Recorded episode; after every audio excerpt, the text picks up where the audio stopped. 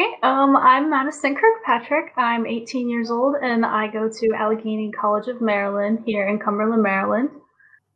It was my mother and my grandmother's first time voting as well. Us three went all together and we all three felt that this was definitely the most important election. And I kind of convinced them to come vote with me and share this experience. And it was quite wonderful having three generations of women like come together to make such a beautiful change. And it was a very exciting and fulfilling moment in my life. I was very proud of them, and it was very exciting to all experience it for the first time together.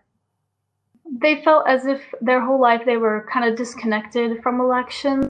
It didn't really matter or like or participated in them. They didn't really feel as if their voice meant anything. And I felt as if after our long conversations and great talks, and we had very many really educational conversations about this, and I felt as if it benefited all of us. And afterwards, we all came to such a powerful conclusion that it was very important, and we were very excited and thrilled to get the opportunity to vote.